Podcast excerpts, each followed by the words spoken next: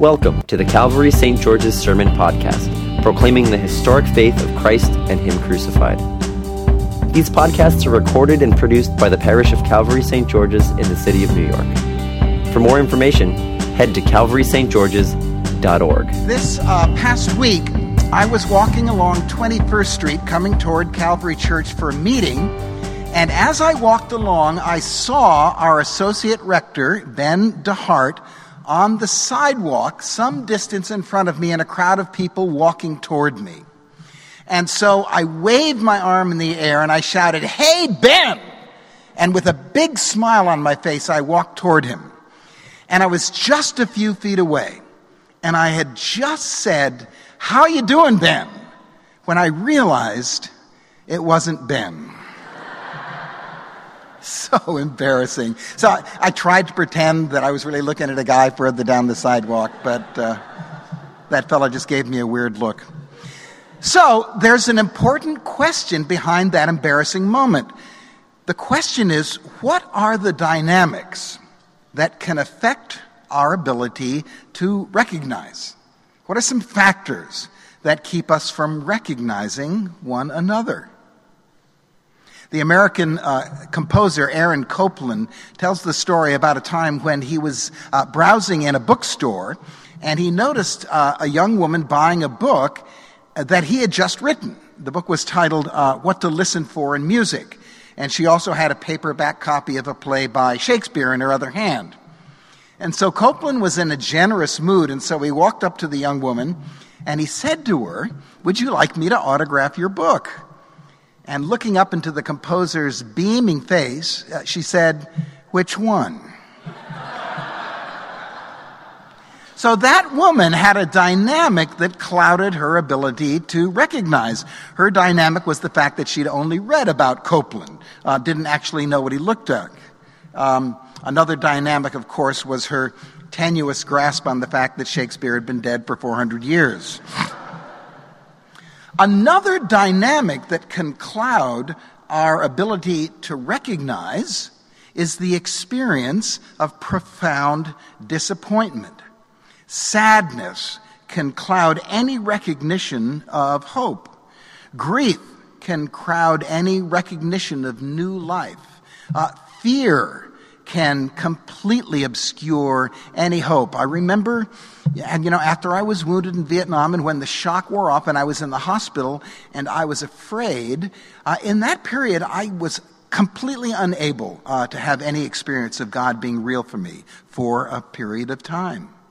I mean, recently I just read about a television reporter in England, and the reporter was talking about the death of a young girl.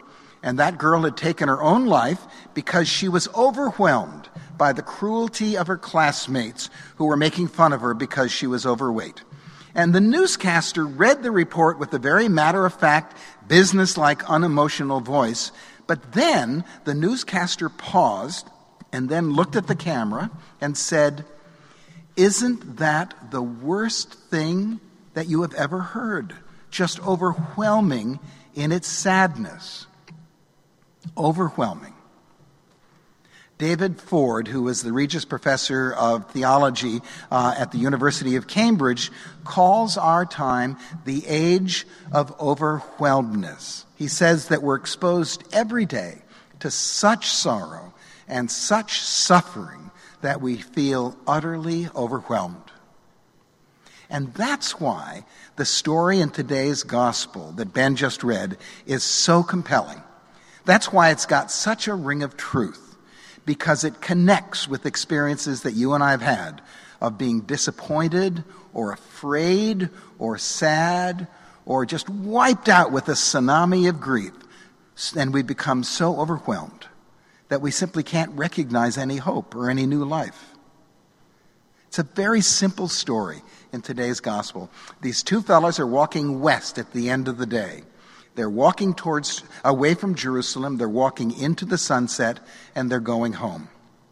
And as they walk along, this stranger joins them, and they started to tell this fella some of the things that are on their hearts. And they tell him that a few days earlier they've come to Jerusalem for the Passover, and to specifically look for a man named Jesus because they'd been hearing about him. They'd heard that he was a prophet, but they were hoping that he was something more. They say to the stranger, We had hoped that he was the one to redeem Israel. We had hoped. And the uh, preacher, Barbara Brown Taylor, says of this verse, hope in the past tense, one of the saddest sounds a human being can make. I mean, I wonder how you and I might connect with this verse. I wonder how we might complete the sentence, we had hoped. I mean, what are the hopes that we might be looking for and the messiahs that uh, we've looked to to make these hopes happen? I mean, for instance, um, we had hoped that our Calvary St. George's Director of Operations, Mark Tenniswood, was to be the one to come up with a plan to fund uh, a new staff member for youth ministry, uh, to create a parking lot for the church out in Gramercy Park, uh, to to have air conditioning in this sanctuary, and Messiah Tenniswood has let us down. We had hoped that Jacob and Ben and Jim and Nancy and Tom and Jay would be the ones. The ones from this pulpit who would have words so profound that all of our questions about how to have faith would be wiped away forever. And Messiah's Smith and DeHart and Munroe and Hannah and Pike and Gardner have let us down. We had hoped that former Secretary of State uh, John Kerry would be the one to finally broker a full and lasting peace between Israelis and Palestinians, and Messiah Kerry has let us down. We had hoped. And so in today's gospel, what happens? The stranger on the road says to these two fellows, Oh, how slow of heart you are. And I don't think he says it in a sarcastic tone. I think he says it with some compassion. Oh, how slow you are to recognize the real Messiah. How slow you are to see that your homegrown Messiahs just can't make it how slow you are to see that the real Messiah is not the one who wins the power struggle in Washington or in our own hearts. He's the one who chooses to lose it. How slow you are to see that the real Messiah is not the undefeated champion, he's the suffering servant. How slow you are to see that the real Messiah isn't the one who ascends the throne He's the one who ascends the cross. How slow you are to see that the real Messiah is not recognized by his Gold's Gym muscles, but by his scars. And that, in fact, is how the story turns out. These two fellows invite the stranger to have dinner with them, and they sit down to eat. And the stranger says grace, and he breaks a loaf of bread in two, and suddenly their eyes are opened and they see that the stranger is Jesus, alive and vibrant and radiating love. And the passage doesn't say it, but I bet that when Jesus broke that loaf in two, these two fellows could see the scars of the nail holes in his hands. And the story ends with these two fellows trying to describe this experience, and they can only say, Our hearts burned within us. And that's my prayer this morning at the end of an amazing Mockingbird conference. My prayer for you and for me that our hearts may burn within us when we are met by the only one who can fully handle our emptiness. That our hearts may burn within us when we are met by the only one who can handle our deepest sorrows. When we are met by the one who is the suffering servant and does not need to win the power struggle.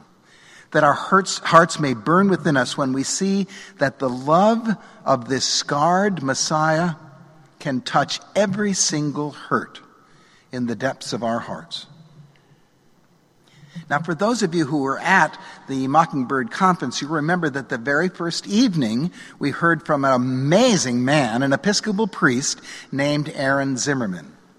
And I want to close with a little story about Aaron and about a time in which his heart burned within him on his own Emmaus Road.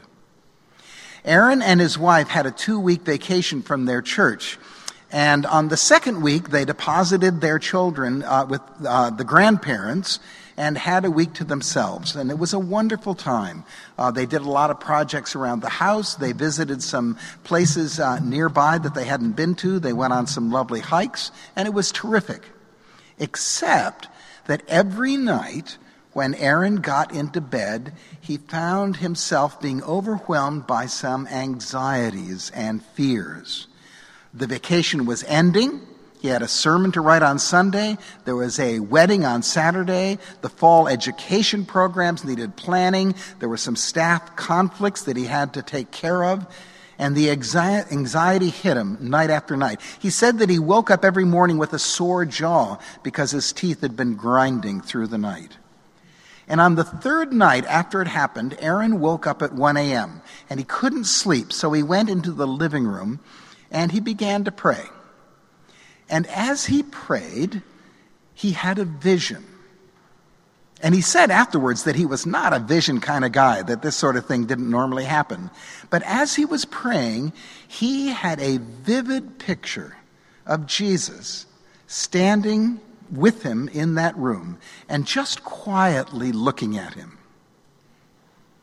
And he also saw himself standing there and he realized, Aaron did, that he was carrying an armload full of boulders.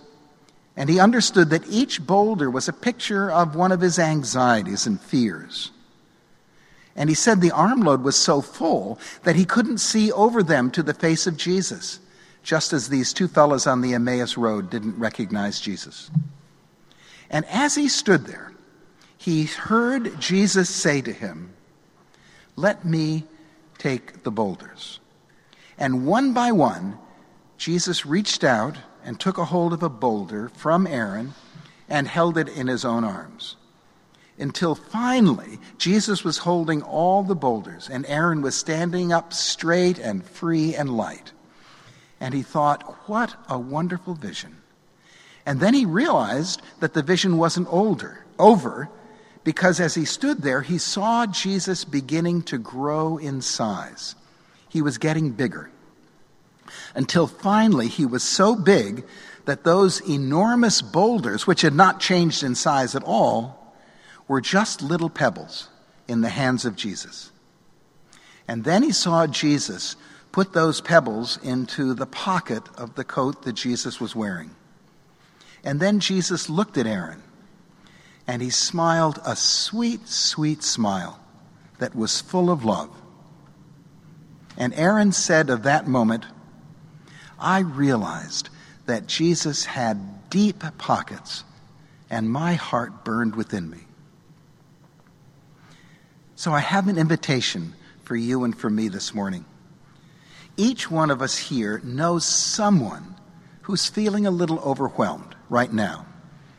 Each one of us knows someone who's given up some hopes as their homemade messiahs haven't really worked. Each one of us here this morning knows somebody who's got some boulders.